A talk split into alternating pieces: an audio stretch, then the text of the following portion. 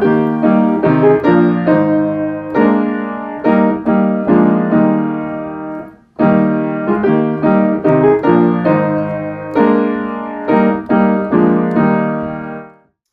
to Cincy Reformed. I'm Pastor Brandon, joined with Pastor Zach. We're co-pastors at Westside Reformed Church, a URC congregation in Cincinnati, Ohio.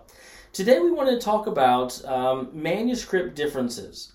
Now, um, a lot of people have been clued into this because perhaps you're with somebody and you have different translation of the Bible. So maybe one person has like the New King James and another person has like an ESV and, and there might be some verses where the ESV might say, and um, he uh, committed himself to prayer, whereas the New King James might say prayer and fasting. Well, why did the New King James say prayer and fasting, and the ESV just say prayer? And then, even as you're reading in the Gospels, uh, for example, at the ending of Mark, you'll notice there's usually a note that says the earliest manuscripts do not contain the ending of Mark. And so, you know, as, as we're reading our Bible, sometimes we're kind of clued in to a debate that's happening within the manuscripts.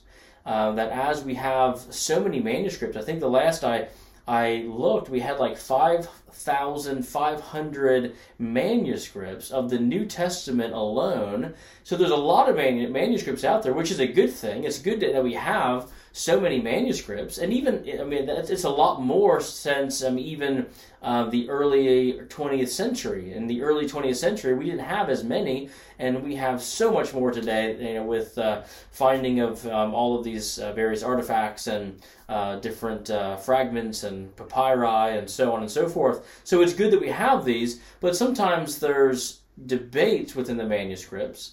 But I, I do want to reiterate that by no means does this mean that we somehow don't trust our Bibles. Like we have the utmost uh, confidence in our Bibles. We can hold our Bibles and say this is the Word of God, and we can stake our lives on on the Bible. Uh, but Zach, maybe you can kind of help us to think through. You know, we trust sure. our Bibles completely, but yet we're kind of clued in as we're even doing a cursory reading of our Bibles that there is some debate of the manuscripts behind it. Right. Yeah. And maybe to clarify right here at the outset that when we're talking about differences in the manuscripts, we're not talking about differences in translation per se.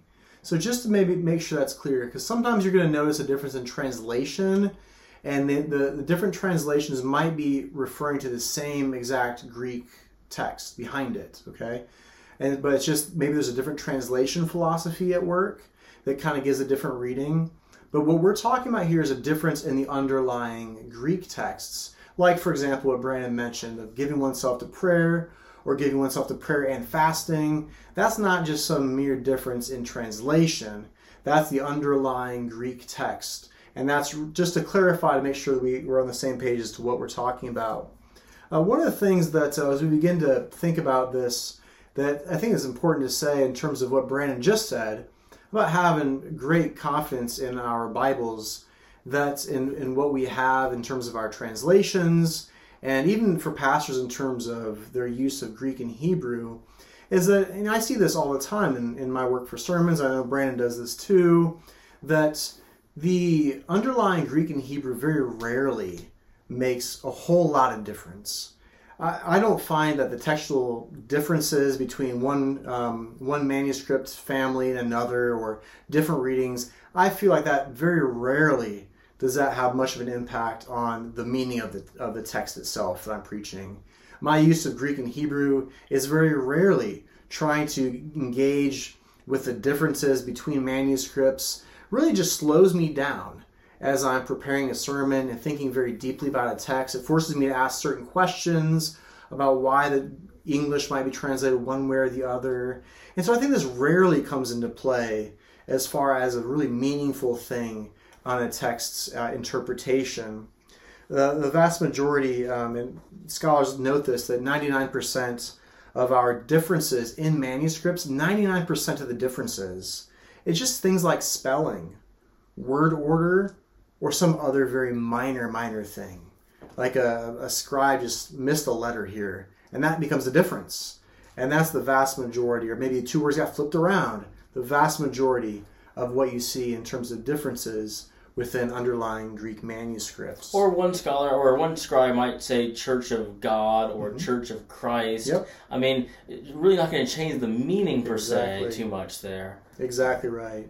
Here's a really helpful quote from um, Kostenberger and Kruger in their book, The Heresy of Orthodoxy. The New Testament is different from most other ancient texts in a fundamental way.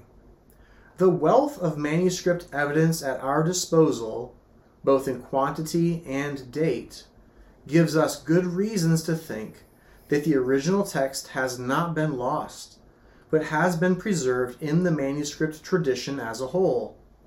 Given the fact that the vast number of textual variants is insignificant, and given that our text critical methodology can tell which significant readings are original and which are secondary, we can have confidence that the text we possess is, in essence, the text that was written in the first century.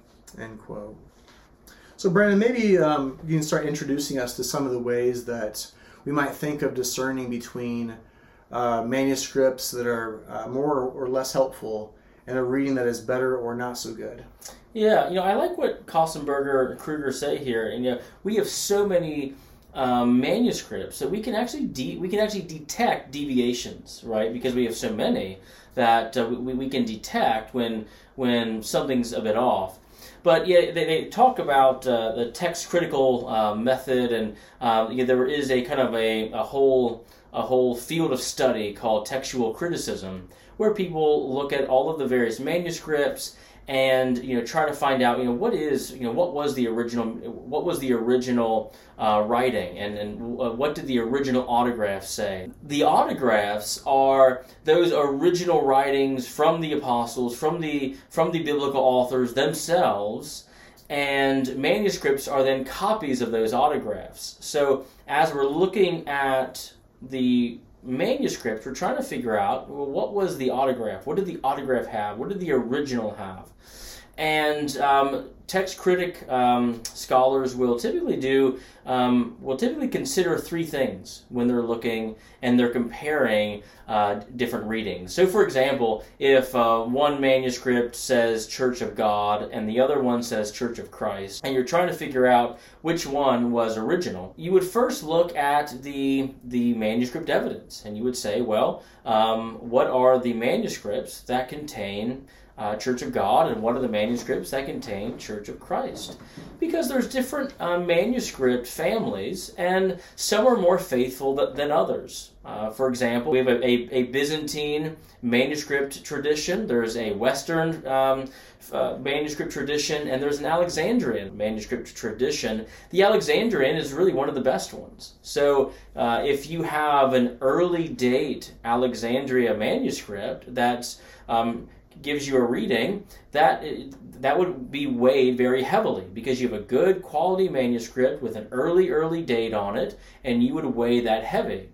Uh, they would also look internally too. So, uh, for, for example, if you're weighing, should it be uh, rendered Church of God or rendered Church of Christ, uh, you might ask, how does the author typically translate? You know, does Paul typically say Church of Christ, or does Paul typically say Church of God. You would do kind of an, an internal look at the author himself and say, well, what's more consistent with the author here?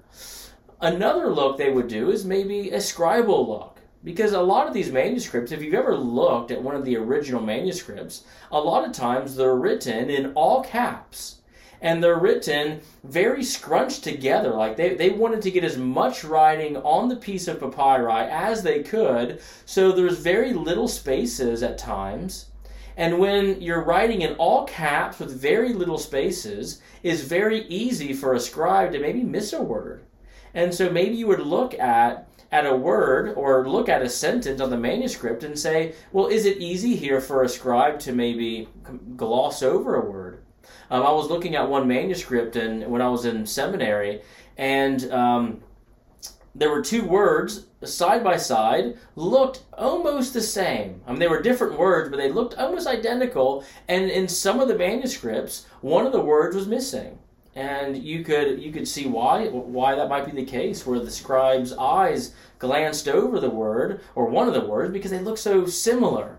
Um, as you're as you're translating, so a text uh, a textual critic scholar is going to look externally at the at the at the manuscript and the manuscript evidence, and they're going to look internally as well at what is consistent with the author. Um, do we see a place where it would have been very easy for a scribe to to make a mistake, and then from that maybe deduce what is the most probable reading. But again, going back, most of these scribal debates or manuscript debates are spelling, are word order. They're mixing words around, perhaps. Maybe there's like a word missing or something like that. But they're they're very very very minor and it's really only maybe 1% is anything major or anything big but even those big ones are not um, insurmountable. So for example there's in, in recent years there's been a debate over 2 peter 3.10 2 peter 3.10 is a text talking about um, in the end when christ comes back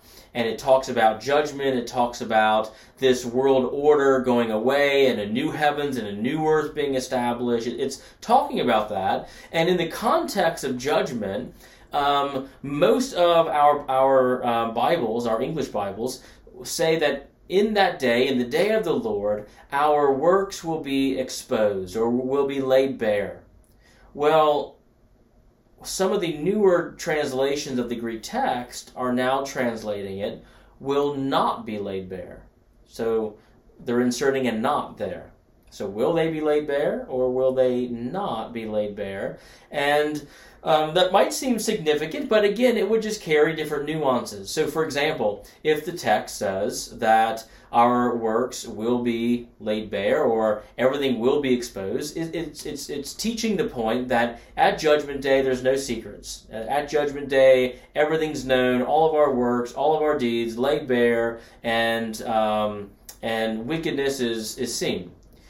But if the text is supposed to say not laid bare, well, then we would have a different nuance there where we would perhaps say something like, um, all of the sinfulness is not going to be is not going to be exposed. It's not going to be remembered. It's not going to be anything that carries on. All that wicked stuff is just going to go away. So it would carry a different nuance there, and it might change the way I preach that text depending on what nuance I give. But even even there, it's not anything major.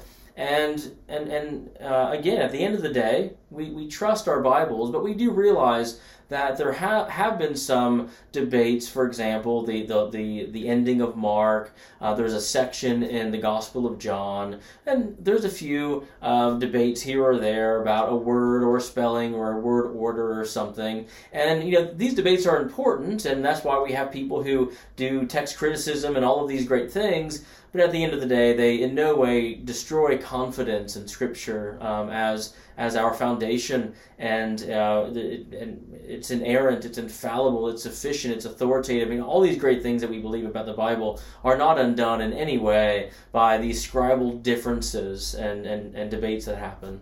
Yeah, I think that with the examples that you just used right there and mentioned right there, as I think about as a pastor preaching these texts, I think you're right that there might be a, a, a, slight different emphasis you might give in a sermon, depending on, for example, that reading from 2 Peter 3, verse 10. But the overall sermon itself, because it's not based upon one phrase, it's based on a series of verses together, mm-hmm. it's really not going to change your overall thesis. It's not going to change mm-hmm. the overall thrust of your sermon. And it's definitely not going to affect your doctrinal theology I mean, the kind of differences that exist out there, whether the ending of Mark is original or whether that part in John's Gospel, that section in, uh, I think it's John 8, is original or not, these things are not affecting your overall belief about Christianity. These are simply some texts that are interesting and if they're you know authentic it's helpful and you know read that even if it's not it can still be helpful mm-hmm. but it might just not be scripture but the point being that on a very practical level it does not affect what we believe for salvation, does not affect what we do as Christians that, that obey and bring glory and honor to God. Mm-hmm. It's just that we humbly recognize that in our Christian pilgrimage that we are not in glory and that we humble ourselves, we strive forward in the best possible way we can. We trust with confidence that God's given us a sufficient word and um, we commit ourselves to that. And I like what you said there. Like, it's not going to destroy Christianity, right? And uh, it's a good reminder that we shouldn't be scared because I've seen, you know, w- with debates with uh, atheists or very, you know, uh, people who are arguing against Christianity, sometimes they'll bring this up and say, well, look at all this debate. You don't even know what the Bible says. And they're, they're really trying to, to throw out smoke and mirrors. Uh, but don't be scared. Like, no, we do know what the Bible says. These differences in the manuscripts, while there might be in, in the thousands of differences between the manuscripts, that they're minor. They're spelling, their word order. It's not changing Christ or Christianity or the death, burial, resurrection of Christ. It's not going to uh, re, re, uh, rewrite our faith by any means. So yeah, don't be scared by by various scribal differences or misspellings or whatever it is. Don't be scared about that. And if somebody levies that at you, they just don't really know what they're talking about, and they've not actually looked into the the text criticism themselves and um, the various manuscript traditions. So we hope this has been helpful for you. This is the uh, Reform podcast. Um, here with my uh, co-pastor Brandon Burks and Zach Wise. Hope you join us again next week. Remember that our uh, podcast is sponsored by Westside Reformed Church and uh, we hope to see you some Sunday morning. Check us out, cincyreformed.org and westsidereformed.org. Until next time, bye bye.